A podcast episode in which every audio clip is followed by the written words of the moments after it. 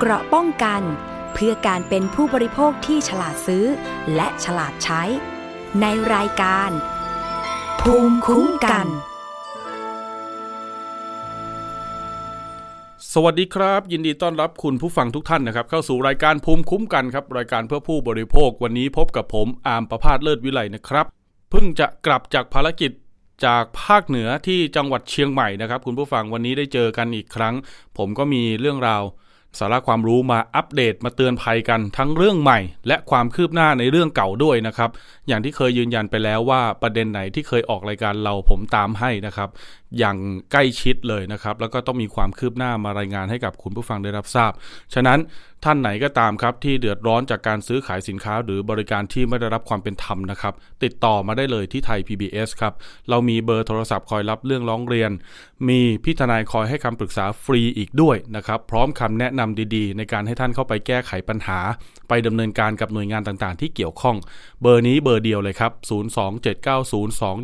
027902111ถ้าโทรมาร้องเรียนมาปรึกษาปัญหาที่ไทย PBS คือเบอร์นี้เลยครับจันทร์ถึงศุกร์9โมงเช้าถึง 4 โมงเย็นนะครับ ถ้าจะฝากข้อมูลคำแนะนำติชม หรือฝากประเด็นถึงผมนะครับ ก็แจ้งไว้เลยครับว่าฝากข้อมูลถึงนักข่าวชื่ออาร์มนะครับ มีคนเดียวเลยครับที่โต๊ะนี้นะฮะ แนะนำกันก่อนคุณผู้ฟังถ้าเกิดว่าท่านไหนติดตามรับฟังเราก็จะชัดเจนนะครับว่าไทย PBS เราให้ความสำคัญกับช่องทางออนไลน์เป็นอย่างมาก ในยุคนี้สมัยนี้นะครับดูได้ทุกที่ทุกเวลานะครับไม่ว่าจะอยู่มุมไหนของโลก ขอแค่ท่านมีแบตมือถือ แล้วก็สัญญาณอินเทอร์เน็ตนะครับผมผ่านทางออนไลน์ครับ www.thaipbspodcast.com ครับแอปพลิเคชัน Thai PBS Podcast แล้วก็โซเชียลมีเดียครับที่ Facebook Twitter YouTube นะครับชื่อเดียวกันเลยครับ คุณผู้ฟังครับไทย PBS Podcast รวมถึงสวัสดี พี่ๆน้องๆ คุณผู้ฟังทุกท่านนะครับ ผ่านทางสถานีวิทยุ ภาคีเครือข่ายที่สำคัญของไทย PBS นะครับ ที่มีการลิงก์สัญญาณ หรือดาวน์โหลดรายการของเราไปร่วมออกอากาศนั่นเองนะครับ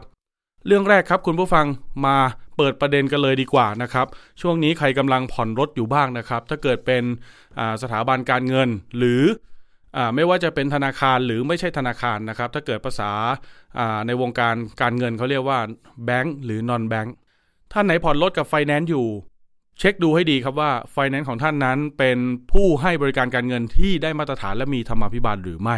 เพราะล่าสุดเนี่ยครับทางรายการของเราได้รับเรื่องร้องเรียนมาจากหญิงคนหนึ่งครับชื่อน้องนา อยู่ที่กรุงเทพนี่แหละครับเขตคลองสามวา เธอไปผ่อนรถนะครับคือไปรีไฟแนนซ์กับบริษัทไฟแนนซ์รายหนึ่ง ชื่อคล้ายๆ กับธนาคารนะครับ แต่จริง ๆ แล้วไม่ใช่ แต่เมื่อผ่อนไปแล้วเนี่ยสุดท้ายโอนเล่มไม่ได้เพราะโอนเล่มไม่ได้นะคุณผู้ฟัง เพราะว่าอะไรรู้ไหมครับ บริษัทไฟแนนซ์ที่เธอผ่อนรถอยู่เนี่ยนะครับ เอาเล่มทะเบียนรถของเธอครับไปค้ำประกันเงินกู้ของบริษัทนะครับ เช่นนั้นหรือไม่นะครับ เดี๋ยวรายละเอียดคุยกับผู้ร้องเรียนเลยดีกว่า คุณนาสวัสดีครับ สวัสดีค่ะ ครับ คุณนาครับเป็นมายังไงครับทำไมเราถึงได้ไปกู้ไปรีไฟแนนซ์กับบริษัทไฟแนนซ์รายนี้ฮะ ก็คือเมื่อช่วงก่อนหน้าค่ะ ก็เหมือนมีมีปัญหาทางการเงินนิดนึงอะค่ะ ก็เลยเอาเล่ม เออแล้วก็เหมือนเล่มรถอะค่ะ ยังติดอยู่กับธนาคารแห่งหนึ่งอะค่ะ และทางลิสซิ่งเจ้าเนี้ยค่ะ ก็เป็นคนเหมือนว่าเราก็ค้นหาแล้วเขาก็ช่วยเสนอให้ไปปิดกับธนาคารให้ โดยไม่เช็คบูโรค่ะ อือหือพอไม่เช็คบูโรเราก็ไปทำเรื่องตามขั้นตอนของเขาอะค่ะ ที่เขาแจ้ง พอเสร็จแล้วเหมือนทำสัญญาเรียบร้อยเขาก็ให้เงินมาค่ะ เราก็ผ่อนตามปกติมาเรื่อยๆ จนถึงช่วงเนี่ยค่ะ เดือนกันยายนนะคะ เราก็ต้องการจะปิดปิดยอดค่ะ ครับ พอปิดยอดแล้วอะค่ะเขาก็แจ้งยอดมาอยู่ที่ประมาณสองหมื่นกว่าบาทค่ะ ว่าถ้าเราปิดเราจะต้องจ่ายยอดนี้ เราก็ทำการจ่ายไปค่ะ เมื่อ 26 กันยายนจ่ายไปแล้ว วันที่หนึ่งธันวา เราโทรทวงถามเออเกี่ยวกับเล่มทะเบียนนะคะครับว่าเมื่อไหร่เราจะได้รับค่ะ เพราะว่าเหมือนระยะเวลาหลังจากกันยาถึงธันวาก็ประมาณสองเดือนแล้วค่ะ แต่ทางเรายังไม่ได้เล่มรถเลยค่ะ จุดเริ่มต้นของคุณนาก็คือว่าเราผ่อนกับธนาคารเดิม แต่ว่าเราอยากจะรีแต่คือเรากลัวไม่ผ่าน เพราะว่าเราอาจจะมีประวัติล่าช้าอะไรอย่างนี้ใช่ไหมครับ ใช่ค่ะ ดอกเบี้ยของบริษัทที่มีปัญหากับธนาคารที่เราเคยผ่อนอยู่ก่อนแล้วเนี่ยมันต่างกันเยอะไหมครับคุณนา ไม่เยอะค่ะครับอยอดผ่อนเฉลี่ยก็อยู่ประมาณยอดเท่าเดิมค่ะ ตกเดือนแต่กี่พัเรานไม่ครับสามารถรีประมาณหลักหมื่นค่ะ อ๋อหลักหมื่น คราวนี้เขาเสนอเงื่อนไขยังไงครับ ไม่เช็คเครดิตบิโรเหรอครับ หรือยังไง ใช่ค่ะ รอ อันนี้ใช่ค่ะอันนี้เรารีไฟแนนซ์นี่คือยอดเยอะไหมครับ ประมาณเจ็ดแสนค่ะ เจ็ดแสนบาท อ๋อ ใช่ค่ะ อันนี้เป็นรถ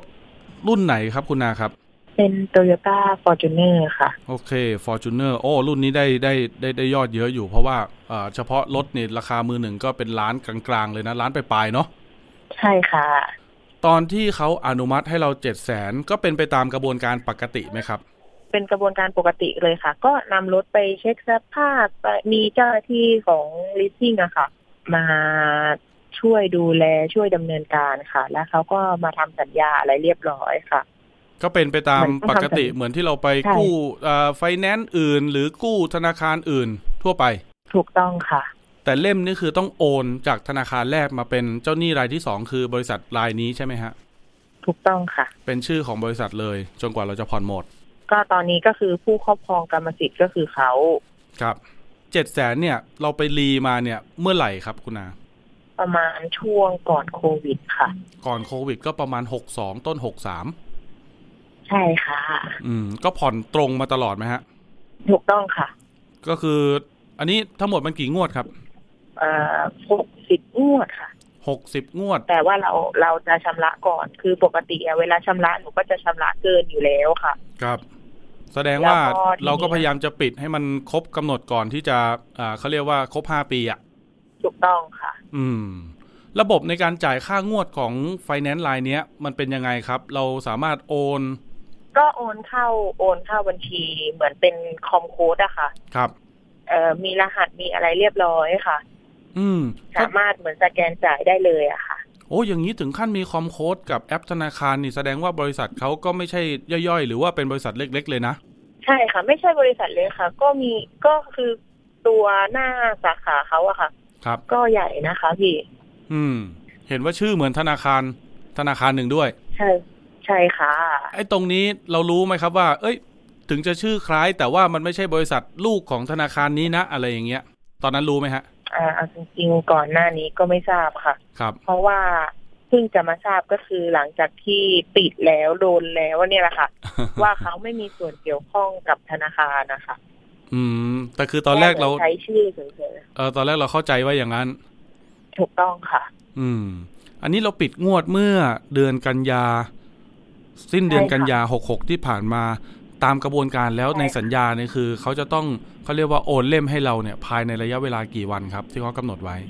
ไม่เกินหนึ่งเดือนค่ะ ถ้าตามหลักทั่วไปแล้ว ในส่วนหนูเนี่ยหนูจะไม่มีจดหมายแจ้งว่าเขาจะโอนกี่วันครับแต่ถ้าตามหลักทั่วไปคือหนึ่งเดือน แต่มีพี่ๆผู้เสียหายคนอื่นนะคะ ที่โดนนะคะเขาได้รับจดหมายก่อนเลยคือสี่สิบห้าวัน พอหลังจากสี่สิบห้าวันเขาส่งจดหมายมาอีกรอบว่าเป็นเก้าสิบวันค่ะ โอ้ขยายไปเรื่อยเลย ใช่ค่ะ ขยายแล้วก็ขยายเองฝ่ายเดียวไม่ถามเราเลย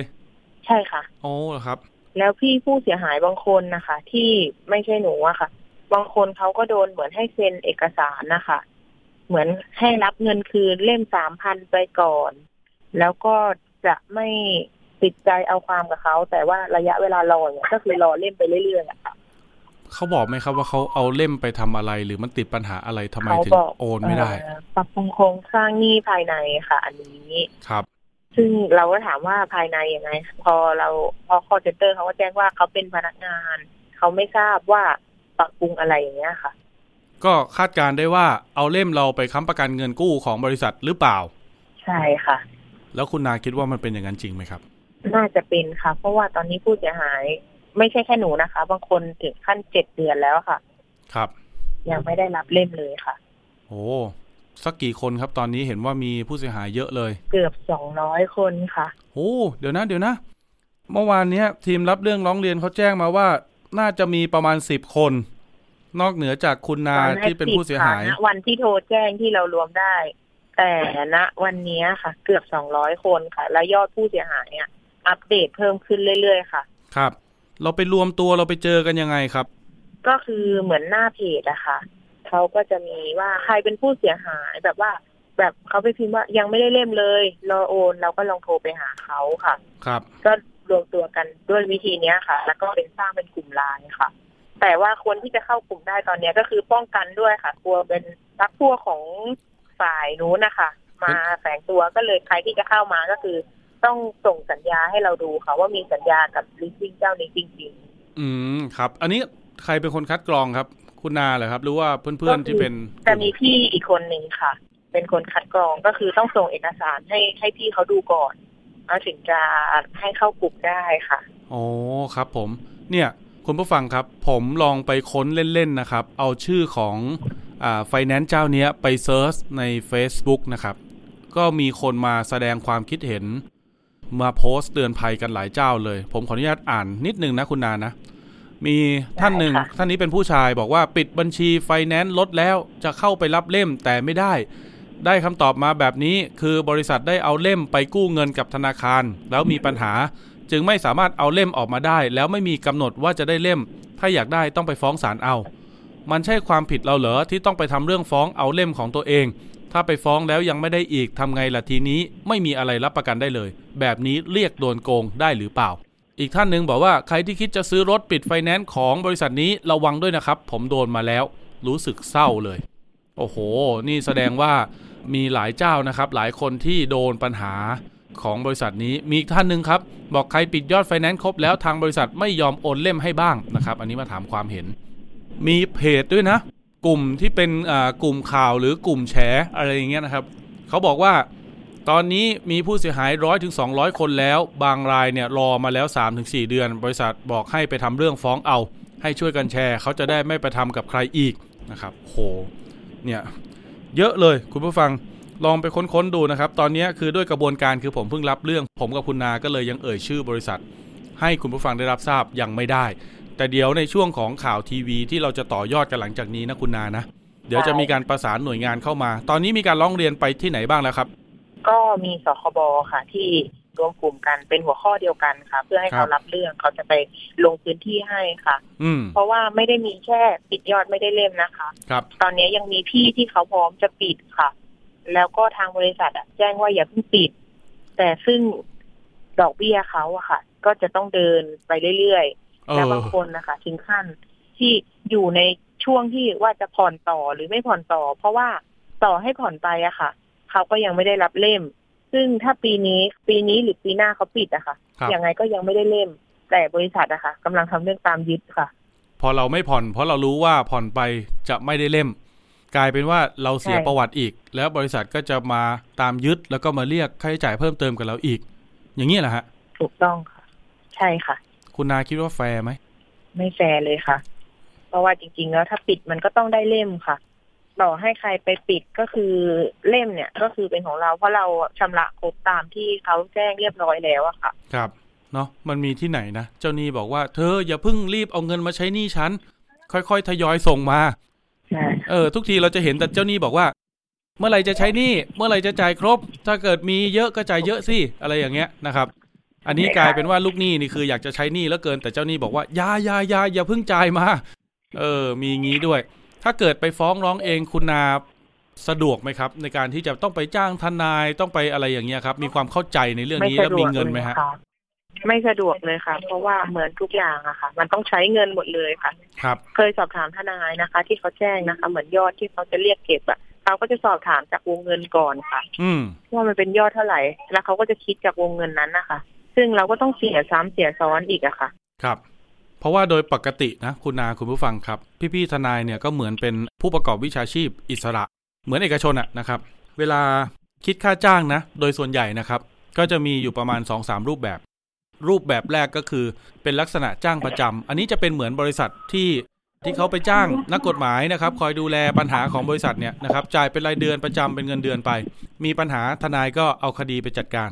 สองก็คือเป็นลักษณะของจ้างเป็นรายเคสนะครับรายเคสเนี่ยก็ก็ก็จะมีการแบ่งอีกนะครับ ถ้าเกิดว่าท่านไหนมีเงินก่อนนะครับ ก็จ่ายก่อนส่วนหนึ่ง แล้วพอฟ้องเสร็จชนะนะครับ ยึดทรัพย์ได้มา ก็มีค่าวิชาชีพ อีกส่วนหนึ่งนะครับ ถ้าเกิดเราจ่ายเงินจ้างก่อนจำนวนหนึ่งนะครับ ค่าวิชาชีพก็อาจจะคิดเปอร์เซ็นที่ถูกลงอาจจะประมาณ 5-10%ของมูลค่าที่เราฟ้อง หรือที่ยึดคืนมาได้แล้วแต่ตกลงกัน แต่ถ้าเป็นอีกกรณีหนึ่งคือไม่มีเงินเลย ทนายความดำเนินการไปก่อน แล้วไปฟ้องเรียกร้องมาได้นะครับ ก็อาจจะคิดค่าวิชาชีพ เพิ่มขึ้นไปเป็นประมาณ 15-20%ก็มีนะครับ เท่าที่ผมเคยเจอมา คุณนาเคยลองปรึกษาทนายความเรื่องนี้บ้างแล้วหรือยัง คยปรึกษาแล้วค่ะ แต่คือส่วนหนึ่งคือทุกคนนะคะเหมือนต้องการเล่มเพื่อไปปิดหนี้ครับเพราะว่าทุกคนมีหนี้นอกระบบค่ะ ปัญหาเนี่ยโอ้พอเป็นหนี้ก็คือใช่ค่ะพี่หลาย ๆ คนเนี่ยเป็นหนี้นอกระบบเยอะมากค่ะ ถ้ามีส่วนต่างจากตัวที่ปิดรถเนี่ยค่ะครับเขาก็สามารถจะไปส่งแล้วก็ปิดคือต่ออาชีพเขาได้อะค่ะ คือพูดง่ายๆว่าปิดแล้วเนี่ยสามารถเอาเล่มเนี่ยไปรีก้อนใหม่มาหมุนเวียนมา มาค้าขายมาใช้ชีวิตต่อได้ ถูกต้องค่ะ เออ เพราะว่าไม่มีเล่มนี่คือมันไปไหนไม่ได้เหมือนกันนะคุณนาเนาะใช่ค่ะ เพราะว่าหลังจากที่บางคนพี่เขาปิดไปเนี่ยค่ะครับไม่มีส่วนต่างไม่มีเงินที่เขาส่งดอกเบี้ยถึงเดือนละเกือบหนึ่งหมื่นบาทอะค่ะ ซึ่งเขาบอกว่าจะทบต้นอยู่แล้วค่ะ เราเคยคุยกับทางบริษัทในระดับไหนครับ ระดับผู้จัดการระดับหัวหน้าหรือถึงผู้บริหารหรือยังเออตอนนี้ยังไม่ถึงผู้บริหาร เพราะว่าเคยโทรไปแล้วเหมือน ก็แจ้งพี่นักข่าวสำนักงานอื่นอย่างเงี้ยค่ะ ครับ เขาก็โทรไปเขาก็แจ้งว่าเขาไม่สะดวกให้สัมภาษณ์ ไม่สะดวกคุยไม่สะดวกอะไรอย่างเงี้ยค่ะ ครับ เขาก็ส่งแต่เหมือน พอแจ้ง call center เขาก็แค่ส่งฝ่ายกฎหมายอะค่ะ มาคุยค่ะ แล้วเราออกมาพูดอย่างนี้เขามีการโทรมาแจ้งอะไรเราไหมครับ ก็ยังไม่มีค่ะ แต่มีผู้เสียหายบางคนนะคะ โทรกลับไปว่าใช่บริษัทที่ ที่เหมือนออกข่าวออกทีวีอะไรไหมอย่างเงี้ยค่ะ ครับ ทางบริษัทเขาก็แจ้งว่าใช่ เหมือนเขาก็ยอมรับอะค่ะ พี่ โดยเขาก็นิ่งนอนใจอะค่ะโอ้เพราะเขาจะส่งทนายของเขาอะค่ะ มาทำเรื่องเรื่องเหมือนว่าให้ฟ้องตัวเขาเองอะค่ะฮะยังไงนะครับ ก็คือเขาบอกว่าเอ่อจากเหตุการณ์ที่เกิดขึ้นเนี่ยค่ะ พอเราโทรไปตามเหมือนทุกคนก็โทรไปตามเขาบอกว่าทางเราเนี่ยมีทนาย เดี๋ยวเราจะส่งทนายเนี่ยจัดการเรื่องให้ ก็คือสมมุติว่าคุณนาโทรไปเขาก็บอกว่าอ๋อเดี๋ยวผมมีทนายเดี๋ยวผมให้ทนายความผมเนี่ยไปดูแลปัญหาของคุณนาให้อย่างเงี้ยเหรอ ใช่ค่ะ เออ แล้วก็ก็ปัญหาของคุณนาก็คือเป็นกับบริษัท ทนายความก็เป็นของบริษัท เอ๊ะอย่างนี้เราจะได้รับความเป็นธรรมไหมเนี่ย ใช่ค่ะเนี่ยแหละค่ะ ตอนนี้คือปัญหาค่ะ อืมซึ่งทุกคนเนี่ยไม่มีใครยอม เพราะว่าเวลาที่ทนายเขามาเนี่ยเขาจะต้องให้เป็นเอกสาร ครับ ซึ่งพอเซ็นเอกสารเนี่ยก็เหมือน ในเอกสารก็จะมีระบุว่าจะเหมือนคืนเงินมัดจำเล่ม จะยอมไม่ติดใจเอาความ อ่า ไอ้ตรงนี้สำคัญระหว่างเลยที่กำลังรอเล่มเออ ซึ่งมันไม่ถูกต้องค่ะ ผมลองคูณเล่น ๆ นะครับ คุณผู้ฟังคุณนา ถ้าสองร้อยคนของคุณนาเนี่ยเจ็ดแสนนะ แต่ถ้าเกิดตีเป็นตัวเลขกลางๆ แบบกลม ๆ นะ เอาเป็นรายละห้าแสนละกันถั่วเฉลี่ยไป คูณสองร้อยนะคุณผู้ฟังเชื่อไหมครับว่า มูลค่ามันรวมได้เท่าไหร่นะครับหนึ่งร้อยล้านบาท โอ้โห นี่ขนาดแค่คนละห้าแสนนะถ้าถ้าถ้าเกิดเอาตามยอดจริงอะอย่างของคุณนาเนี่ยเจ็ดแสนละ บางรายเนี่ยผมเชื่อว่าน่าจะเผลอๆจะเหยียบล้านนะมั้งยอดในการกู้เนาะใช่แล้วค่ะแล้วเขาปกเขาจ่ายหมดแล้วอะเขาผ่อนหมดแล้วอะนะครับ แล้วก็เอาเล่มของเขาเนี่ย ไปค้ำประกันเงินกู้เนี่ยนะครับ แล้วเอาเล่มออกคืนมาไม่ได้เนี่ย อย่างนี้จะดำเนินการยังไง ทางสคบติดต่อมาบ้างหรือยังครับ ทราบว่าแจ้งไปที่สคบติดต่อมาแล้วค่ะ ครับ ว่าอย่างไรบ้างติดครับต่อมา ก็คือเดี๋ยวเขาจะลงพื้นที่ให้ค่ะ ครับ พอลงพื้นที่แล้วก็แต่ว่าเราจะต้องรวมผู้เสียหายเนี่ยร้องเรื่องให้ได้เยอะที่สุดค่ะ ซึ่งตอนนี้ก็เข้าขั้นประมาณถึงหลังจากที่ออกข่าวณวันที่แจ้งทางที่ไปอะค่ะ ประมาณสิบล่าสุดออกข่าวก็เพิ่มเป็นหนึ่งร้อยคนแล้วค่ะ ครับอืมที่แบบว่าเขามาเอ่อเป็นผู้เสียหาย เพราะว่ายังมีหลายรายที่เขาอะไม่กล้าเปิดเผยค่ะครับแต่อยาก ก็คืออยากจะแจ้งว่าให้เขาเปิดเผย เพราะว่ายังไงเราก็ต้องสู้ เออ คืออันเนี้ยผมอยากจะบอกกับคุณผู้ฟังเลยนะ แบบที่คุณนาบอกครับ คุณต้องรักษาสิทธิ์ของตัวเองนะครับ ถ้าคนที่เขาเดือดร้อนเขาเดินเรื่องไปแล้ว คุณเก้ๆกังๆ ไม่รีบตัดสินใจเนี่ยหนึ่งบางครั้งเนี่ยอาจจะทำให้ขาดอายุความได้ ในบางกรณีนะครับ ในบางเรื่องปัญหาสองก็คือมันทำให้คนที่เดินหน้าไปก่อนคุณเนี่ยเขาต้องมารอคุณนะ บางทียื่นเรื่องไปแล้ว เดี๋ยวต้องรอคนนู้นมาเพิ่งจะมาแจ้งความมาแจ้งเรื่องร้องเรียนนะครับ เดี๋ยวต้องมาสอบปากคำมาเจรจาเพิ่ม เพื่อรอให้มันเป็นก้อนสำนวนเดียวกันแพ็คเดียวกัน แล้วก็ส่งต่อไปอีกกระบวนการหนึ่งมันเสียเวลาคนที่เดินนำหน้าเนาะคุณนาเนาะใช่ค่ะ ก็คืออยากให้ทุกคนอะออกมาพร้อมกัน เพราะว่ามันเป็นสิทธิ์ของเราอะค่ะ เพราะว่าเราไม่ใช่ค้างชำระเขาเราจ่ายเขาครบ มันคือส่วนของเราที่เราควรจะได้รับกลับมาแล้วค่ะ เออ เหแล้วมือนซื้อของเราก็ต้องได้ของค่ะ แล้วผมอะทำข่าวเกี่ยวกับเรื่องปัญหาร้องเรียนมาประมาณเกือบสิบปีนะ ผมเจอแบบนี้ประจำเลยคุณนาผมอยากจะบอกกับทุกท่านนะครับ คุณผู้ฟัง ถ้าเกิดท่านไม่ได้รับความเป็นธรรมเนี่ย ท่านต้องออกมาเรียกร้องครับ แล้วก็รักษาสิทธิ์ของตัวเอง การออกมาร้องเรียน การออกมานำเสนอข่าวเนี่ย ไม่ได้เป็นการประจานตัวเองนะครับ มันเป็นการรักษาสิทธิ์ของท่านเองนะครับ คนที่ควรจะอายก็คือคนที่ทำให้เกิดปัญหา ถูกต้องไหมครับคุณนาถูกต้องค่ะ เออ นะครับ ตรงนี้เนี่ยเดี๋ยวเราติดตามความคืบหน้ากันเรื่องนี้ผมรับผิดชอบเองนะครับ คุณผู้ฟัง เดี๋ยวนัดหมายกับคุณนาแล้วก็ผู้เสียหายอีกหลาย ๆ ท่านนะครับในการติดตามเรื่อง ว่าเราจะดำเนินการแก้ไขปัญหานี้อย่างไร ทางบริษัทจะต้องออกมาชี้แจงครับถึงปัญหาที่เกิดขึ้น แล้วเดี๋ยวเราจะตรวจสอบด้วยนะครับว่า บริษัทผู้ให้บริการทางการเงินรายนี้เนี่ยต้องอยู่ภายใต้การกำกับ หรือขออนุญาตหน่วยงานใดหรือไม่ ไม่ว่าจะเป็นธนาคารแห่งประเทศไทยหรือกระทรวงการคลัง ถ้าเกิดว่าบริษัทไม่แสดงความรับผิดชอบ อาจจะต้องให้หน่วยงานกำกับเนี่ย ลงมากำกับและสั่งการเนาะคุณอาเนาะใช่ค่ะนะครับ ตรงนี้ไม่ต้องห่วงนะครับ เดี๋ยวทีมข่าวไทย PBS เราจะตรวจสอบข้อเท็จจริง และจะประสานหน่วยงานที่เกี่ยวข้องในการที่จะขับเคลื่อนการแก้ไขปัญหา แต่เน้นย้ำเลยว่าทุกอย่างฟรีไม่มีค่าใช้จ่ายครับคุณนาคุณผู้ฟังทุกท่านนะครับผม ได้เลยค่ะ ขอบคุณมาก ๆ เลยนะคะ ขอบคุณคุณนาครับ แล้วเดี๋ยวเรานัดกันนะ อย่าลืม add LINE ส่งรูปรถให้ผมหน่อยนะครับ แล้วก็ได้เลยค่ะ ถ้าเกิดมีความเคลื่อนไหวสคบนัดคุย หรือจะเคลื่อนไหวไปยื่นเรื่องหนังสือร้องเรียนที่ไหนแจ้งผมหน่อยนะครับ เดี๋ยวเราจัดทีมข่าวไปติดตามสถานการณ์ เพื่อนำข้อมูลข้อเท็จจริงมานำเสนอสู่คุณผู้ฟังด้วยนะครับ ขอบคุณครับคุณนาครับ ได้เลยค่ะขอบคุณค่ะ สวัสดีค่ะ สวัสดีครับ เนี่ยครับคุณผู้ฟังครับ มันก็มีอยู่ 2 รูปแบบนะ เอารถไปเข้าไฟแนนซ์ไปเข้า leasing เนี่ย แบบที่ 1 ก็คือดอกเบี้ยอาจจะถูกหน่อย แต่เราต้องโอนเล่มไปเป็นชื่อบริษัท แล้วพอผ่อนหมดก็โอนเล่มกลับมาเป็นชื่อของเรา หรือแบบที่2เนี่ยผมเห็นหลายเจ้านะมีให้บริการก็คือ ไม่ต้องโอนเล่มไปเป็นชื่อของไฟแนนซ์หรือ leasing นะครับก็ยังเป็นชื่อเรานี่แหละ ลักษณะคล้ายๆเหมือนจำนำเล่มทะเบียนอันนี้ก็จะมีข้อดีข้อเสียแตกต่างกันไป แต่ว่าดอกเบี้ยก็จะแพงกว่าแบบแรกนะอันนี้คุณผู้ฟังต้องลองชั่งใจดูครับว่า บริษัทที่ท่านไปขอกู้เงินนั้นเนี่ยมีความน่าเชื่อถือมากน้อยขนาดไหน มีความมั่นคงทางการเงินมากน้อยขนาดไหน และสุดท้ายก็คือ มีคำรีวิวนะครับ แล้วมีความเป็นไปได้ที่จะเกิดปัญหาแบบนี้มากน้อยขนาดไหน อันเนี้ยต้องประเมินเลย แล้วคุณผู้ฟังสบายใจแบบไหน โอนเล่มหรือไม่โอนเล่ม ถ้าโอนเล่มดอกเบี้ยถูก ไม่โอนเล่มดอกเบี้ยแพงกว่า อันเนี้ยเราต้องมาชั่งใจกันว่า เราจะจะแบบไหนดี บางคนอาจจะบอกว่าเสียดอกแพงหน่อยก็ได้ แต่ไม่โอนเล่ม เพราะว่า จะได้ไม่เกิดปัญหาแบบคุณนาแบบนี้ก็อาจเป็นได้นะครับ ตรงนี้ต้องลองตัดสินใจดูนี่คือสิทธิ์ของผู้บริโภคนะคุณผู้ฟังครับ ประเด็นถัดมาคุณผู้ฟังครับ เกี่ยวกับเรื่องที่เป็นกระแสอยู่ตอนนี้ หลายพื้นที่ทั่วประเทศนะครับ เกิดกระแสเกิดปัญหานี้เกิดขึ้น เคสนี้เกิดขึ้นที่อำเภอเดิมบางนางบวชจังหวัดสุพรรณบุรีครับมีเกษตรกรหญิงคนหนึ่ง ออกมาร้องขอความช่วยเหลือครับ เธอตกเป็นหนี้ทั้งในและนอกระบบเป็นล้านเลยหนี้สินล้นพ้นตัวเลยก็ว่าได้นะครับ จนไม่สามารถที่จะใช้หนี้ได้ทัน สุดท้ายต้องนำที่ดินที่มีบ้านที่เธออาศัยอยู่เนี่ยนะครับ เอาแต่ที่ดินนะครับ ไปขายฝากกับเจ้าหนี้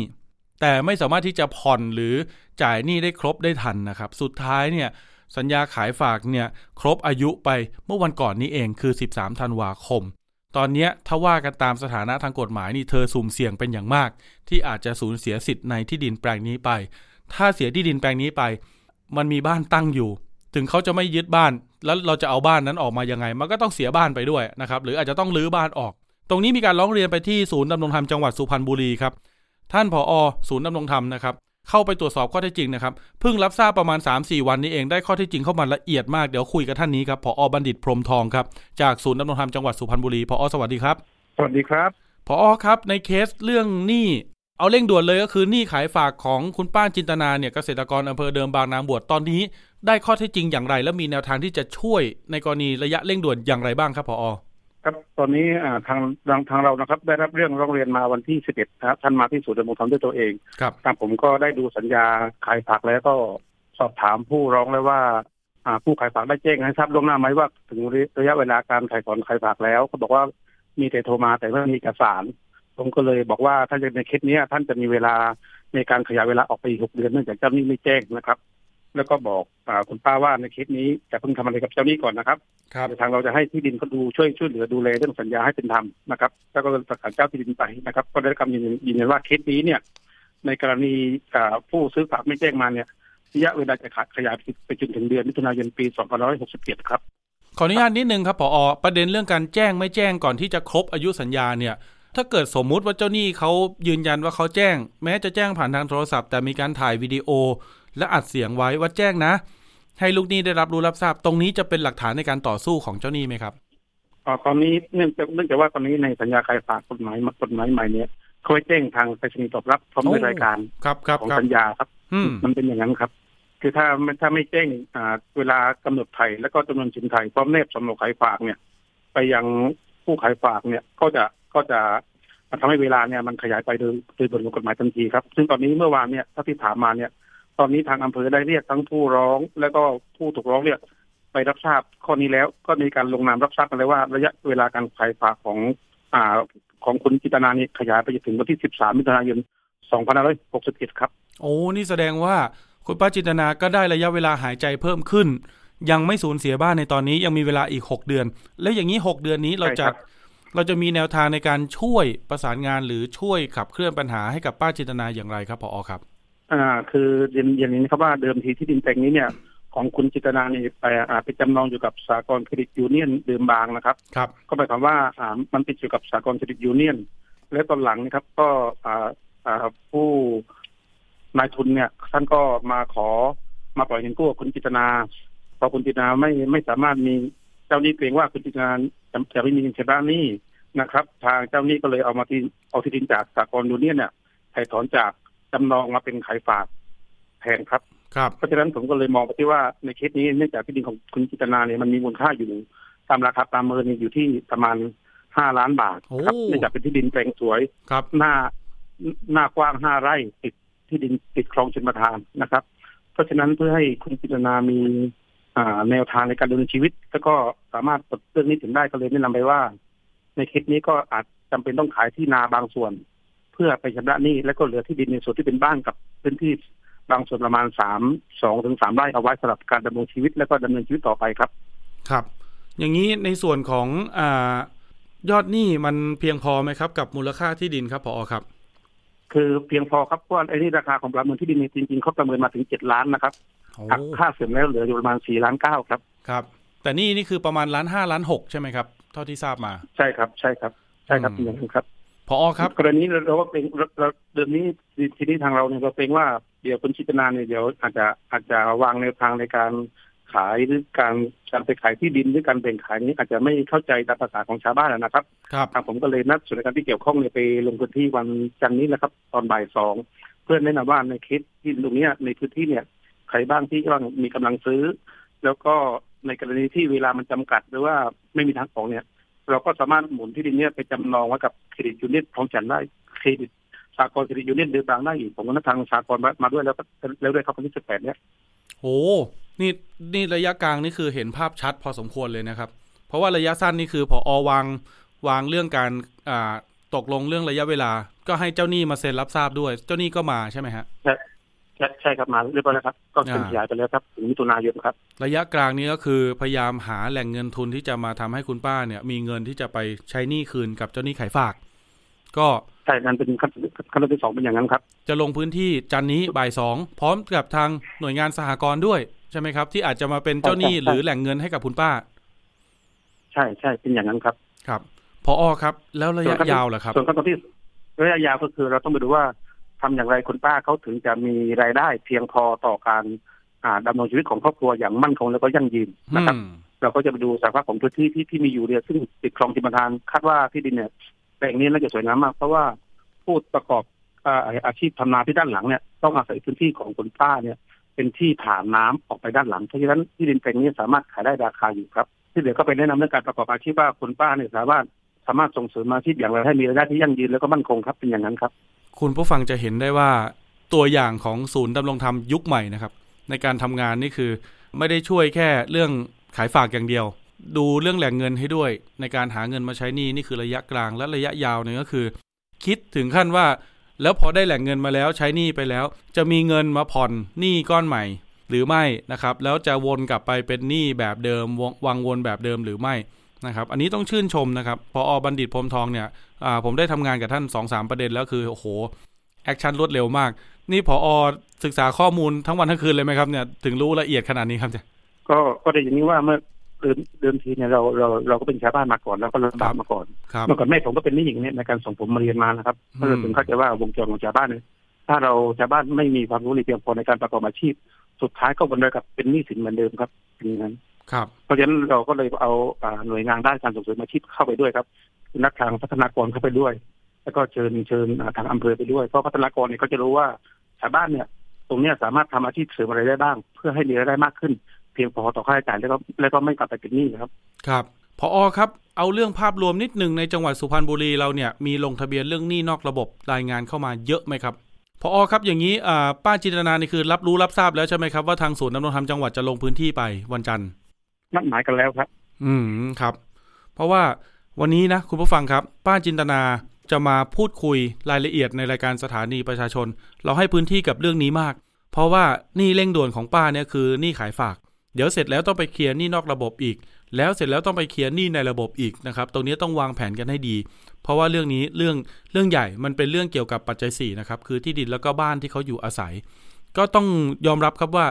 ข้อมูลที่ป้าจินตนาเล่ามาให้ฟังเนี่ยคือน่าสงสารจริงๆนะครับพอบัณฑิตครับทำเกษตรครับขาดทุนแทบทุกปีนี่ขนาดที่นาอยู่ติดกับคลองชลประทานนะครับ มีน้ำใช้ตลอดไม่ขาดนะครับ ไม่เหมือนแปลงอื่นนะทำนายังขาดทุน ตรงนี้มันมันเป็นเพราะอะไรมันเป็นเพราะองค์ความรู้ หรือมันเป็นเพราะว่าต้นทุนมันแพงขึ้น แล้วราคาตลาดมันลดลง อันนี้ต้องไปดู อีกส่วนหนึ่งก็คือคุณป้าจินตนาเนี่ยมีลูกนะครับ ซึ่งลูกสาวท่านเนี่ยป่วยเป็นเนื้องอกในสมอง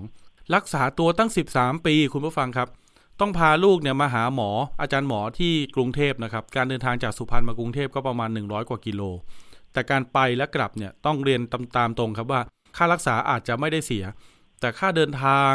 นะครับค่ากินค่าอยู่นะครับค่าอนามัยลูกเนี่ยนะครับโอ้โหตรงเนี้ยบอกเลยว่าเป็นรายจ่ายยุบยิบยิบย่อยที่รวมๆกันแล้ว มันก็ไม่ใช่น้อยเหมือนกันพออได้รับทราบข้อมูลเรื่องนี้ไหมฮะ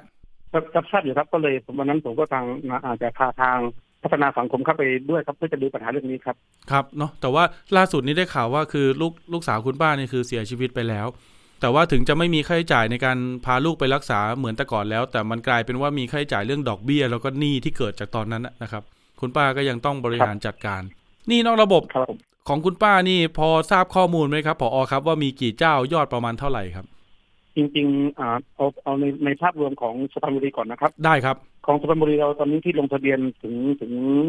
อ่าเมื่อวานนี้นะครับเรามียอดอยู่ทั้งลูกหนี้ทั้งหมดเนี่ยหนึ่งพันสองร้อยสามสิบเก้ารายนะครับอืมมีครับเจ้าหนี้อยู่เก้าร้อยหกสิบหกรายนะครับมูลหนี้นี่ตอนนี้อยู่ที่หกสิบเอ็ดล้านครับตอนเนี้ยหกสิบเอ็ดราย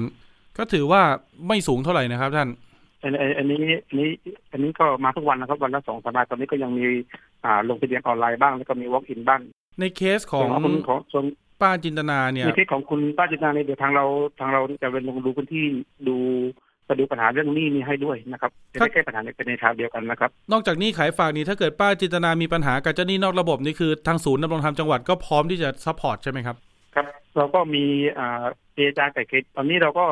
มีทั้งลงทะเบียน แล้วก็เจรจาไก่เกลี่ยหนี่ไปพร้อมๆกันในทุกวันครับตอนนี้ก็มีอยู่ครับ โอ้โห สุดยอดเลยครับผออครับ ครบถ้วนทุกมิติ เอาอีกเรื่องหนึ่งนิดนึงแล้วกัน นะครับก่อนหน้านี้ผมเคยนำเสนอกับคุณผู้ฟังนะเรื่องชาวบ้านที่สุพรรณบุรีเนี่ยหลายอำเภอนะครับไปจ้างบริษัทรับเหมามาสร้างบ้านจ่ายเงินไปแล้วนะครับ แต่ก็สร้างเดือนหนึ่งมาครั้งสองครั้งอะนะครับ บ้านเป็นปีแล้วก็ยังไม่เสร็จบางหลังนี่คือจบเลยอ่าลักษณะเหมือนแบบว่าเลิกเลยไม่มาทำเลยนะครับ จะเรียกว่าทิ้งงานผมก็ไม่กล้าพูดเต็มปากเดี๋ยวจะหาว่าไปกล่าวหากัน เรื่องนี้ทางผอบัณฑิตศูนย์ดำรงธรรมจังหวัดสุพรรณบุรี ก็รับไปเจรจาด้วยล่าสุดเป็นยังไงครับท่านครับ ก็ก็เรียนอย่างนี้ว่าเราเชิญ ผู้ร้องกับผู้ถูกร้องมาไกล่เกลี่ยกันสองวันเมื่อวันที่สิบสองถึงสิบสามครับธันวาคมที่ผ่านมาเนี่ยนะครับโดยเจรจาไปทั้งหกรายครับ เบื้องต้นนะครับ ทางบริษัทนะครับ ก็ยินดีแก้ปัญหาให้กับลูกบ้านทุกหลังนะครับ มีอยู่สามสามหลังที่เป็นอ่ามีปัญหาเรื่องบ้านเช่นปัญหาที่ไม่ไม่หนักมากนะครับเช่นหลังคารั่วครับพื้นหน้าบ้านซุด แล้วก็มีก่อสร้างยังไม่เสร็จตามสัญญานะครับ ซึ่งทางบริษัทก็บอกว่าเนื่องจากตอนนี้ก็ขาดสภาพคล่องอยู่นิดหน่อย ก็เลย ขอเวลาในการแก้ปัญหานะครับ ซึ่งก็มีการนัดหมายเวลาแล้วก็รูปแบบรายการในการแก้ไขกันแล้ว การซ่อมแซมบ้านในบางจุดที่ชาวบ้านกังวลว่าอาจจะไม่ได้สีมือมาตรฐานเนี่ย ทางเราก็แจ้งว่าก่อนการซ่อมแซมก็ขอความร่วมมือผู้ประกอบประกอบการนะครับแจ้งรูปแบบวิธีการซ่อมมาให้เราดูก่อนเรากับทางวิศวโยธาเนี่ยก็จะดูว่ารูปแบบที่เสนอมานี่เหมาะสมเป็นไปตามมาตรฐานวิชาชีพช่างหรือไม่นะครับ เพื่อสร้างความมั่นใจให้กับฝ่ายลูกบ้านนะครับ ซึ่งทางบริษัทก็ยินดีดำเนินการตามนั้นครับแสดงการเจรว่าจาทั้งทั้งหกทั้งหกรายเป็นไปได้ด้วยดีครับ ครับก็คือนี่คือจำนวนผู้ร้องที่ยื่นเรื่องกับศูนย์ดำรงธรรมจังหวัด แต่เห็นว่าวันนั้นเนี่ยนักข่าวในพื้นที่ของไทย PBS บอกว่า มีรายใหม่มาสังเกตการณ์ด้วย แล้วก็มายื่นเรื่องร้องเรียนเพิ่มด้วยใช่ไหมครับผอครับ ตอนนี้มีมาเพิ่มหนึ่งรายครับครับ เป็นรายใหม่ที่มาเข้ามาเพิ่มหนึ่งรายท่าทีของบริษัทนี่คือเป็นไงบ้างครับผอครับเขายอมรับไหมครับถึงปัญหาที่เกิดขึ้น บริษัทยอมรับแล้วก็ยินดีแก้ไขปัญหาให้ตามมาตรฐานวิชาชีพครับ เพราะว่าทางเราเรียนแล้วว่ารูปแบบการแก้แก้ปัญหานี้เราเนื่องจากว่าชาวบ้านอ่า ผู้บริโภคไม่ขาดความมั่นใจก็เลยให้ทางบริษัทเนี่ยส่งวิธีการซ่อมแซมบ้านมาให้เราดูก่อนว่าเป็นเราทางเราจะได้ดูว่าเราทางวิศวะของโยธาเนี่ยเราดูว่าเป็นไปตามมาตรฐานวิชาชีพหรือไม่ครับเป็นไปตามมาตรฐานวิชาชีพของช่างหรือไม่ครับเป็นอย่างนั้นครับไปช่วยชาวบ้านดูครับ ซึ่งชาวบ้านทั้งสองฝ่ายทุกรายที่เราเซ็นมาก็ยินดีครับในการแก้ปัญหาแบบนี้ครับ สุดยอดครับพอคือผมได้ทำงานกับหลายศูนย์ดำรงธรรมนะคุณผู้ฟัง ได้มาเจอกับพอบัณฑิตที่ศูนย์ดำรงธรรมจังหวัดสุพรรณบุรีเนี่ย เคยเจอกันครั้งเดียวนะครับที่เราไปเจอกันที่สุพรรณนะครับ ท่านที่สารกลางนะครับ ผมก็สัมผัสได้อันนี้ผมเรียนตามตรงนะพออครับผมได้เห็นการทำงานของผอ.แล้วก็เจ้าหน้าที่ในศูนย์นะครับตรงนี้ก็ต้องชื่นชมนะครับ เป็นกำลังใจให้กับหน่วยงานราชการนะครับ เพราะว่าเป็นเขาเรียกว่าแหล่งในการที่จะหาทางออกให้กับปัญหาจริง ๆ เป็นศูนย์ดำรงธรรมที่นำไปสู่การแก้ไขจริง ๆ ก่อนหน้านี้หลายคนอาจจะบอกว่าไอ้ศูนย์ดำรงธรรมนี่คือ เหมือนเป็นตัวผ่านหรือเปล่า แจ้งเรื่องไปเดี๋ยวเขาก็ส่งเรื่องไปอำเภอไปเทศบาลอะไรเงี้ยนะครับ แต่อันนี้คือ action ของศูนย์ดำรงธรรมจังหวัดสุพรรณบุรีที่ผมสัมผัสได้ก็คือ มีการประสานหน่วยงานต่างๆ เข้ามาด้วยเนี่ยเหมือนจะซ่อมบ้านให้กับคนที่ร้องเรียนเข้ามาเนี่ยนะครับยังต้องมี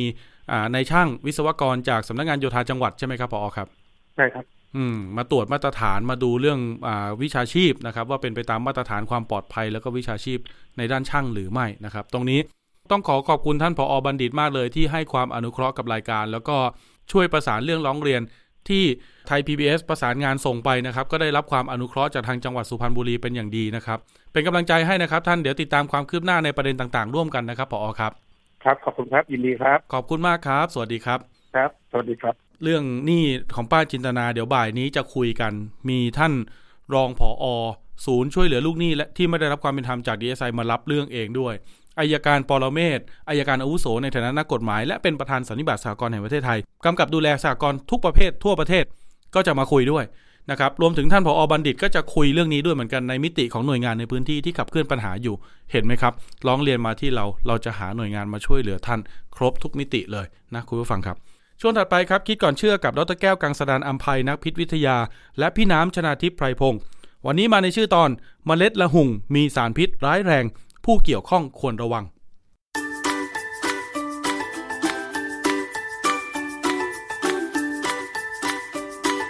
ช่วง คิดก่อนเชื่อ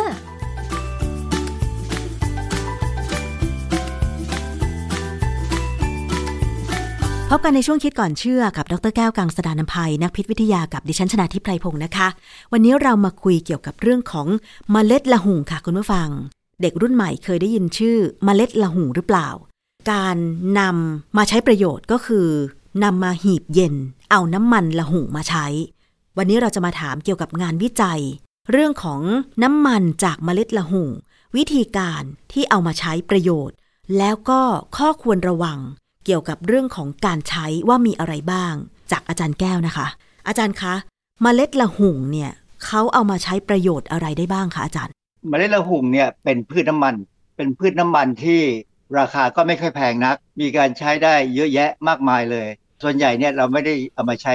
ในการบริโภคเป็นอาหาร เพราะว่ามันเอาไปใช้อย่างอื่นได้ดีกว่า แล้วบ้านเราเนี่ยก็ยังปลูกละหุ่งไม่มากนัก เรานำเข้าน้ำมันละหุ่งมาเพื่อแปรรูปและส่งขายออกไปข้างนอกอีกทีหนึ่งค่ะ เป็นเรื่องที่น่าสนใจคือเรามีโรงงานหีบน้ำมันละหุ่งใหญ่ที่สุดในโลก ชาวบ้านที่อยู่ใกล้ๆโรงงาน ซึ่ง ผมไม่แน่ใจว่าตอนนี้เรามีกี่โรงแล้วอะนะถ้าอยู่ใกล้โรงงานที่หีบน้ำมันจากเมล็ดละหุ่งเนี่ยให้ระวังฝุ่นละอองที่ออกมาจากโรงงาน เพราะว่ามีโอกาสจะมีการปนเปื้อนของสารพิษ ซึ่งมันอยู่ในเมล็ดละหุ่งสารพิษในเมล็ดละหุ่งเนี่ยเป็นสารพิษจากธรรมชาติ จากพืชที่ร้ายแรงที่สุด คือโดนแล้วมักไม่รอดค่ะแต่บ้านเราเนี่ยยังไม่เคยมีข่าวแบบนี้ อาจจะเป็นเพราะว่าไม่รู้ว่าบางคนที่ตายไปเนี่ยตายเพราะอะไร ที่อาจารย์บอกว่าเขาหีบเย็นเอาน้ำมันละหุ่งมาใช้ แต่ไม่ได้เพื่อเป็นการบริโภคเป็นอาหาร เขาเอามาใช้ทำอะไรคะ เป็นยาหรือเป็นอะไรคะตั้งแต่เล็กเลยเนี่ยผมรู้ว่าน้ำมันระหุ่งเนี่ยใช้เป็นยาระบาย โดยเฉพาะในเด็กเล็กเกิดมาใหม่ๆ แล้วเนี่ยบางทีบางคนเนี่ยกินอย่างกินนมผงเนี่ยกินแล้วถ่ายแข็ง เพราะว่านมมันไม่ตรงกับสิ่งที่เด็กต้องการคือเรื่องของเด็กเล็กเนี่ยเป็นเรื่องที่น่าสนใจว่า เวลากินนมแล้วนะถ้ากินแล้วถ่ายแข็งเนี่ยต้องรีบเปลี่ยนยี่ห้อ ให้ถูกต้องให้เหมาะกับเด็ก เอ่อสมัยโบราณเนี่ย เราไม่มีนมผง แต่เด็กก็ถ่ายแข็งก็มีเขาก็ใช้น้ำมันระหุ่งเนี่ยให้กิน ทั้งเด็กที่เป็นทารกหรือจนเด็กโตก็มีนะฮะก็ให้กินน้ำมันระหุ่ง น้ำมันระหุ่งเนี่ยมันมีกรดไขมันเฉพาะที่ทำให้การขับถ่ายเนี่ยกระตุ้นการขับถ่ายได้ค่ะนะฮะอืมนอกจากใช้น้ำมันละหุ่งมาทำเป็นยายาถ่ายแล้วเนี่ยนะคะ ในประเทศไทยในปัจจุบันเนี้ยค่ะ มีการนำมาใช้ประโยชน์อะไรอีกบ้างคะอาจารย์ นอกจากหีบเอาน้ำมันแล้วก็เพื่อการส่งออกอย่างอื่นนะคะ น้ำมันหุ่งนี่ใช้ทั่วโลกนะน้ำมันที่มีจุดเดือดอะสูง คือทนร้อนได้ดี จุดเดือดอยู่ที่ 313 องศาเซลเซียสค่ะ ซึ่งดีกว่าน้ำมันพืชทุกชนิดเลย อาจารย์คะ แต่ทำไมเขาไม่นิยมเอาน้ำมันละหุ่งมาทำอาหารองค์ประกอบมันคงจะมีปัญหานะและกลิ่นคงไม่ค่อยดี คือน้ำมันละหุ่งเนี่ยจะมีกรดไขมัน oleic acid มี linoleic acid อันนี้เป็นกรดไขมันซึ่งอยู่ในน้ำมันพืชทั่วไปเรามีน้ำมันถั่วเหลืองน้ำมันรำข้าวมีแต่มีไม่สูงที่มีสูงเนี่ยประมาณตั้งแต่ 25%ถึง 95%เนี่ยคือไรซิโนเลอิกซึ่งกรดตัวเนี้ยผมไม่เคยเรียนนะฮะในชีวเคมีที่เรียนมาเขาไม่พูดถึงหรอกเพราะว่ามันเป็นกรดไขมันที่ไม่ธรรมดาที่ร่างกายต้องการเอาไปใช้อะก็เลยไม่มีการสอนเท่าไหร่ แต่พอมาดูเรื่องระหุ่งเนี่ยว่ามีปัญหา เพราะว่ามีความกังวลกันว่าบางครั้งเนี่ยหลายคนอาจจะมีความรู้สึกว่า เอ้ยมีเม็ดมเมล็ดระหุ่งอยู่ใกล้บ้านหรืออยู่ในบ้าน มีไร่อยู่แถวนั้นเนี่ยก็ไปเก็บมาแล้วจะหีบเอง คือเขาแนะนำว่าชาวบ้านอย่าหีบน้ำมันระหุ่งเอง เพราะถ้าทำไม่เป็นเนี่ยอาจจะมีสารพิษปนเปื้อนในน้ำมันได้ คือถ้าหีบเย็นแบบของโรงงานเนี่ยจะไม่มีปัญหาเพราะกระบวนการเขาจะดี แต่ถ้ามีคนพยายามหีบแบบชาวบ้านแบบโรงงานแต่ทำไม่ดี แล้วมันมีการเอาความร้อนไปใช้ด้วย อาจจะมีสารพิษปนเปื้อนไปได้ค่ะ ที่บอกว่าน้ำมันละหุ่งอาจจะมีสารพิษปนเปื้อนมาด้วย ถ้าเกิดว่าหีบไม่เป็นหรือ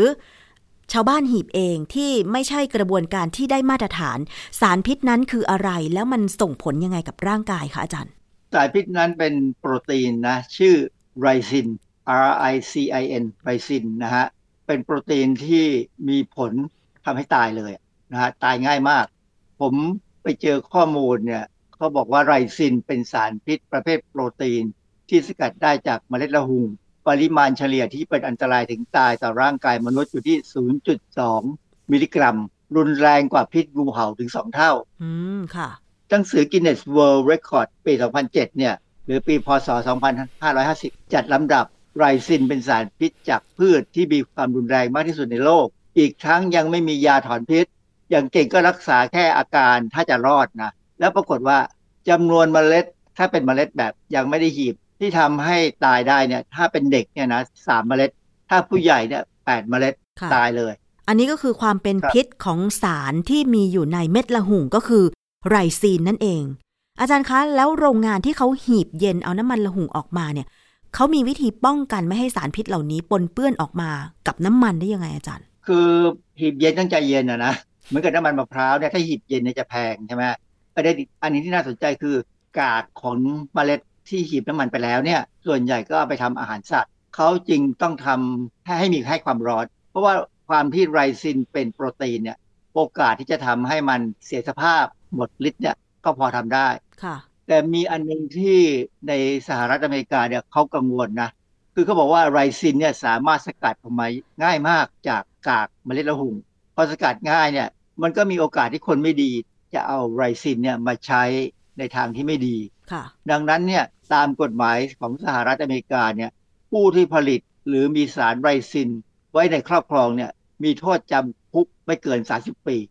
โทค่ะษหนักนะฮะ30 ปีเนี่ย แล้วก็มีตัวอย่างคนที่ถูกจำคุกกรณีแบบนี้มาแล้วค่ะเป็นดาราหนังผู้หญิง ชื่อแชนนอนริชาร์ดสัน ดาราคนเนี้ยเล่นอยู่ใน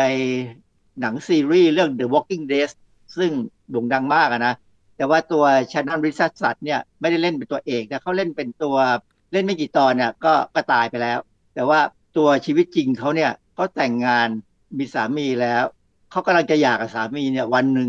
เขาก็ส่งจดหมายที่เคลือบสารไรซินเนี่ยสองฉบับ ไปให้นายกเทศมนตรีนครนิวยอร์กที่ชื่อไมเคิลบลูมเบิร์กที่เราอาจเคยได้ยินชื่อนะค่ะไมเคิลบลูมเบิร์กและอีกฉบับหนึ่งส่งไปหาที่สำนักงานของ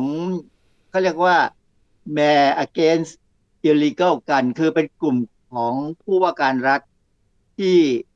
คัดค้านเกี่ยวกับการมีอาวุธเนี่ยนะในกรุงวอชิงตัน แล้วก็ยังมีการส่งจดหมายไปให้โอบามาด้วยบารักโอบามานะฮะที่จดหมายเนี่ยเขาจะเคลือบสารไรซิน แล้วตัวชนนอนเนี่ยเขากลับไปให้ข่าวว่าคนที่ส่งเนี่ยคือสามีเขามคือเขาจะหย่ากับสามีแล้วเขาจะหา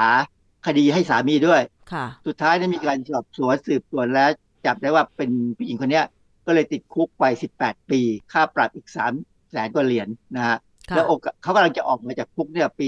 2028 แสดงให้เห็นว่าอเมริกาเขาเอาจริงมากเรื่องสารพิษตัวนี้ค่ะ มันเป็นสารที่อันตรายมาก เพราะฉะนั้นเนี่ยคือว่ามันควรจะจัดหมวดหมู่การควบคุม เกี่ยวกับสารพิษไรซีนที่สามารถสกัดออกมาจากเมล็ดละหุ่งได้ แล้วของไทยละอาจารย์เป็นยังไง ข้อมูลจากกลุ่มงานพิษวิทยาและสิ่งแวดล้อมกรมวิทยาศาสตร์การแพทย์ กระทรวงสาธารณสุขเนี่ยเขาบอกว่าไรซินจัดเป็นชนิดของยุทธภัณฑ์ สารเคมี วัตถุระเบิด และสารเคมีที่ใช้เป็นส่วนผสมของวัตถุระเบิด และสารชีวะตามประกาศของกระทรวงกลาโหม คือความหมายไม่ได้หมายความว่าไรซินนี่เป็นวัตถุระเบิดนะค่ะแต่ว่าตัวประกาศเขายาวอะชื่อเขาคลุมยาวนะฮะก็เป็นสารพิษตัวหนึ่งที่กระทรวงกลาโหมเนี่ยประกาศไว้ เป็นเรื่องเกี่ยวกับการกำหนดยุทธภัณฑ์ที่ต้องขออนุญาตตามพระราชบัญญัติควบคุมยุทธภัณฑ์ พศ 2530 คือไปเข้ากับหมวดของ อาวุธที่ใช้ในสงครามนะฮะค่ะในขณะที่ไรซินเนี่ยไม่อยู่ในประกาศของกระทรวงอุตสาหกรรม เรื่องบัญชีรายชื่อวัตถุอันตราย พศ 2543 ประกาศกระทรวงมหาดไทย เรื่องความปลอดภัยในการทำงานเกี่ยวกับภาวะแวดล้อมสารเคมี พศ 2520 ก็ไม่มีค่ะแล้วก็ไม่อยู่ในประกาศกระทรวงมหาดไทยเรื่องความปลอดภัยในการทำงานเกี่ยวกับสารเคมี พศ 2534 สรุปแล้วเนี่ย มันเป็นสารพิษที่ไปอยู่ในประกาศของกลาโหมทำไมถึงเป็นอย่างนั้นอาจารย์ เพราะว่าถ้าพูดถึงเรื่องสารพิษ พืชพันธุ์ทางการเกษตร มันก็ควรจะอยู่ในการควบคุมดูแล โดยหน่วยงานทางด้านวิทยาศาสตร์ไม่ใช่เหรอคะอาจารย์ มันควรจะเป็นอย่างนั้นแหละควรจะอยู่ในบัญชีรายชื่อวัตถุอันตราย ตัวประกาศฉบับเนี้ยก็ไปอยู่กับกระทรวงอุตสาหกรรม ซึ่งผมก็ไม่แน่ใจว่ากระทรวงอุตสาหกรรมเนี่ยเขามีนักวิทยาศาสตร์ที่เข้าใจเรื่องทางพิษวิทยาขนาดไหนนะ คือเขาไม่มองว่าโรงงานอุตสาหกรรมเนี่ยบางครั้งก็ใช้สารพิษไงอืมเขาก็เลยกลายเป็นเจ้าภาพในการดูแลเรื่องนี้ กระทรวงวิทยาศาสตร์ การแพทย์ก็เลยไม่ได้ดูแลนะค่ะ แล้วมหาดไทยเขาก็ดูแลเรื่องโรงงานเหมือนกันเกี่ยวกับความปลอดภัยการทำงาน ใช้สารเคมี ก็เลยกลายเป็นว่าไม่ได้อยู่ มันเลยกลายเป็นสารพิษที่ร้ายแรงแต่หลุดไปอยู่กับกลาโหมค่ะซึ่งกลาโหมก็ไม่ได้สนใจหรอก เพราะว่าโอกาสใช้มาน้อยมาก แต่ว่าถ้ามีสงครามเมื่อไหร่เนี่ยแหละอาจจะได้ใช้ค่ะ แล้วหลักเกณฑ์ในการ ทำงานถ้าเกี่ยวข้องกับเมล็ดละหุ่งนี่เขามีการเข้มงวดขนาดไหนอาจารย์ เออเราไม่มีประกาศเฉพาะนะ ก็คงใช้ประกาศของการทำงานในโรงงานที่ต้องอะที่ปลอดภัย คือเมื่อปี 2542 เนี่ยสภาวิจัยแห่งชาติ มีรายงานวิจัยเรื่องระหุ่ง ปีงบประมาณ พศ 2537 ถึง พศ 2539 เนี่ย มันเป็นทุนอุดหนุนความร่วมมือระหว่างไทยกับอิสราเอล คือการศึกษาสายพันธุ์ ที่ให้ผลผลิตและน้ำมันสูงจากลูกผสมระหว่างพันธุ์ไทยกับพันธุ์อิสราเอลของละหุ่ง มีใจความตัวหนึ่งว่ามีโรงงานหีบน้ำมันละหุ่งของบริษัทเอกชนหนึ่งแห่ง ที่อำเภอพระประแดง ซึ่งเป็นโรงงานใหญ่ที่สุดในเอเชียส่งออกไปญี่ปุ่น คือน้ำมันละหุ่งเนี่ยใช้เยอะมากแม้กระทั่งอย่างกรณีนาฬิกาเนี่ยนาฬิกาบางอย่างเนี่ยที่เป็นแบบมีเข็มมีลานเนี่ยค่ะเขาก็ใช้น้ำมันละหุ่งนะเพราะมันทนความร้อนได้สูง แล้วก็มีการใช้ในเกี่ยวกับเครื่องยนต์ ทนความร้อนสูงเนี่ยเครื่องยนต์ใช้เป็นสารหล่อลื่นที่ดีค่ะ แล้วมันมีการเล็ดรอดของสารพิษไรซินจากน้ำมันเมล็ดละหุ่งบ้างไหมอาจารย์ คือน้ำมันเนี่ยไม่ควรจะมีแต่ปัญหาคือกากอืมกากที่เหลือจากการสกัดเนี่ย เราไม่รู้ว่าโรงงานเขาจัดการยังไงนะค่ะเท่าที่ถ้าเป็นตามหลักการเนี่ยต้องทำลายพิษออกก่อน ถึงจะเอาไปให้สัตว์กินได้ เพราะว่า เมล็ดละหุ่งนี่ก็มีลักษณะคล้ายๆกับถั่วแหละนะค่ะฮะโปรตีนคงมีสูงพอสมควร แต่โปรตีนเนี่ยมันมีทั้งที่มีประโยชน์และมีโทษ อย่างไรซินนี่ก็เป็นโปรตีน และยังมีไกลโคโปรตีน โปรตีนบางตัวไกลโคโปรตีนบางตัวเนี่ยมันทำให้เกิดอาการแพ้ได้ทำให้เกิดผิวหนังอักเสบได้ อาจจะมีอาการหอบหืดคนที่ต้องทำงานเกี่ยวข้องกับการหีบเย็น เอาน้ำมันเมล็ดละหุ่งมาใช้ หรือว่าคนที่อาจจะอยู่ใกล้โรงงาน เมล็ดละหุ่งเหล่านี้จะต้องพึงระวังยังไงบ้าง อย่าให้ได้รับฝุ่นแล้วกัน ฝุ่นจากโรงงานเนี่ยจะเป็นตัวปัญหา เพราะฉะนั้นถ้าใครอยู่ใต้ลมก็ลำบากหน่อย ก็ต้องดูซิว่าโรงงานเนี่ยเขาทำได้ถูกต้องไหมโรงงานที่ก่อให้เกิดฝุ่นเนี่ยจริง ๆเขาต้องมีกระบวนการเก็บฝุ่น ตามกระบวนการของโรงงานที่ดีเนี่ยเขาจะต้องเก็บฝุ่นไม่ให้หลุดรอดมาข้างนอก เพราะว่าเราก็อาจจะไม่เคยสนใจว่าเออฝุ่นจากโรงงานที่ทำเกี่ยวกับพืชเนี่ย มันจะมีสารพิษได้ยังไง ไม่เคยมีใครได้ยิน แต่ตอนนี้ควรจะได้ยินได้แล้วว่า ถ้าเป็นโรงงานทำเกี่ยวกับน้ำมันระหุงเนี่ยฝุ่นมันออกมาแน่ แล้วฝุ่นจากเมล็ดเนี่ยเป็นฝุ่นพิษซึ่งต้องระวัง สรุปแล้วเนี่ยนะคะเมล็ดละหุงสามารถนำมาหีบนำน้ำมันละหุงมาใช้ประโยชน์ ทั้งเป็นยา แล้วก็ในวงการอุตสาหกรรม แต่ว่าถ้าเป็นเมล็ดละหุงแบบสดๆนี่คือ มันมีความเป็นพิษ ความเป็นพิษนั้นมันส่งผลอย่างไร ให้สังเกตอาการได้ยังไงว่า เอ๊ะนี่มันคืออาการของการได้รับสารพิษไรซินจากเมล็ดละหุงหรือเปล่าคะอาจารย์ ความเป็นพิษของไรซินเนี่ยนะคือไรซินเนี่ยถ้าสูดดมหรือฉีดเข้าเลือดเนี่ยหรือกินเข้าไปนะฮะมันจะออกฤทธิ์ด้วยการยับยั้งการสังเคราะห์โปรตีนในเซลล์ทุกเซลล์ของร่างกาย คือเป็นแบบชนิดว่าไม่จำเพาะเจาะจงกับอวัยวะใดเลยนะคือเข้าไปเนี่ยถ้าถึงเซลล์ไหนก็ทำให้เซลล์นั้นเนี่ยตายได้หมดเลย เนื่องจากว่าสังเคราะห์โปรตีนไม่ได้ค่ะ มันไปเกี่ยวข้องกับการอ่านรหัสสร้างโปรตีนจาก DNA ดังนั้นเนี่ยกรณีการได้รับความเป็นพิษจากไรซีนเนี่ยจึงหายาแก้พิษไม่ได้เลย แต่ว่าอันนั้นหมายความว่าก็ได้ในระดับที่อันตรายมากๆเนี่ยนะทำให้ตาย แต่ถ้าได้น้อยเนี่ยสิ่งที่จะเกิดขึ้นก็คือ ถ้าเซลล์บางส่วนเรายังอยู่ได้ดี ไม่มีปัญหาเนี่ยส่วนที่โดนรับโดนรับสารพิษเข้าไปเนี่ยก็อาจจะส่วนใหญ่ก็คงเป็นปอด อาจจะมีปัญหาเรื่องการหายใจ และอย่างที่รู้ว่ามันมีไกลโคโปรตีนอีกตัวหนึ่งที่อยู่ในในฝุ่นผงพวกเนี้ยทำให้เกิดอาการแพ้ ดังนั้นเนี่ยถ้ามันมีอาการแพ้ผิดปกติ คือแพ้อยู่ตลอดเวลาไม่ใช่แพ้เฉพาะหน้าหนาว อย่างที่เราเป็นกันอยู่อะนะค่ะก็ให้สงสัยว่าเป็นเพราะมีฝุ่นจากโรงงานนี้หรือเปล่า คือถ้าเรารู้ว่าโรงงานอยู่ใกล้ๆเนี่ยให้ระวังนานมาแล้วสักประมาณปี พศ 2522 เนี่ยนะกรมวิทยาศาสตร์บริการ ได้มีเอกสารเรื่องฝุ่นจากโรงงานผลิตน้ำมันละหุ่ง และข้อควรระวัง ผู้ที่มีบ้านใกล้โรงงานสกัดน้ำมันละหุ่ง จะต้องเพิ่มความระมัดระวัง เป็นพิเศษเกี่ยวกับฝุ่นที่เกิดขึ้นในทุกขั้นตอนของการผลิต เพราะฝุ่นที่เกิดอาจจะมีการปนเปื้อนของสารไรซินค่ะอันนี้ 2,522 ตอนนี้ปีนี้มัน 2,566 เราก็ไม่แน่ใจว่าโรงงานนี้จะเพิ่มขึ้นอีกเท่าไหร่ เพราะบ้านเรามีการพัฒนาการปลูกที่เมื่อกี้บอกว่า เรามีโครงการวิจัยร่วมกับอิสราเอลนะฮะในการปลูกค่ะ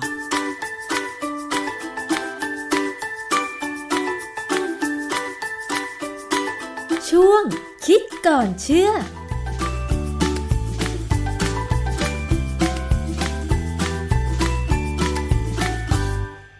ครับคุณผู้ฟังครับจะเห็นได้ว่าในการทำข่าวของไทย PBS นั้น เราไม่ได้ทำข่าวออกอากาศอย่างเดียวนะครับ เราเป็น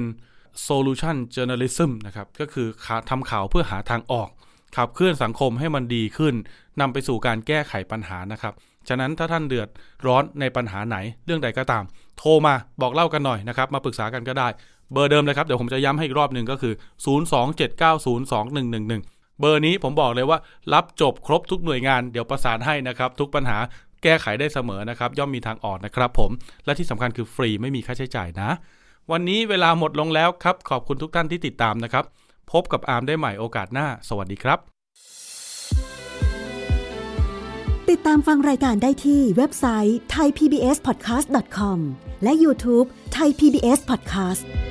ฟังทางแอปพลิเคชัน ทย PBS Podcast Spotify Google Podcast Podbean SoundCloud และ Apple Podcast กดติดตามเป็นเพื่อนกันทั้ง Facebook Twitter Instagram และ YouTube ไทย PBS Podcast แค่ฟังความคิดก็ดังขึ้น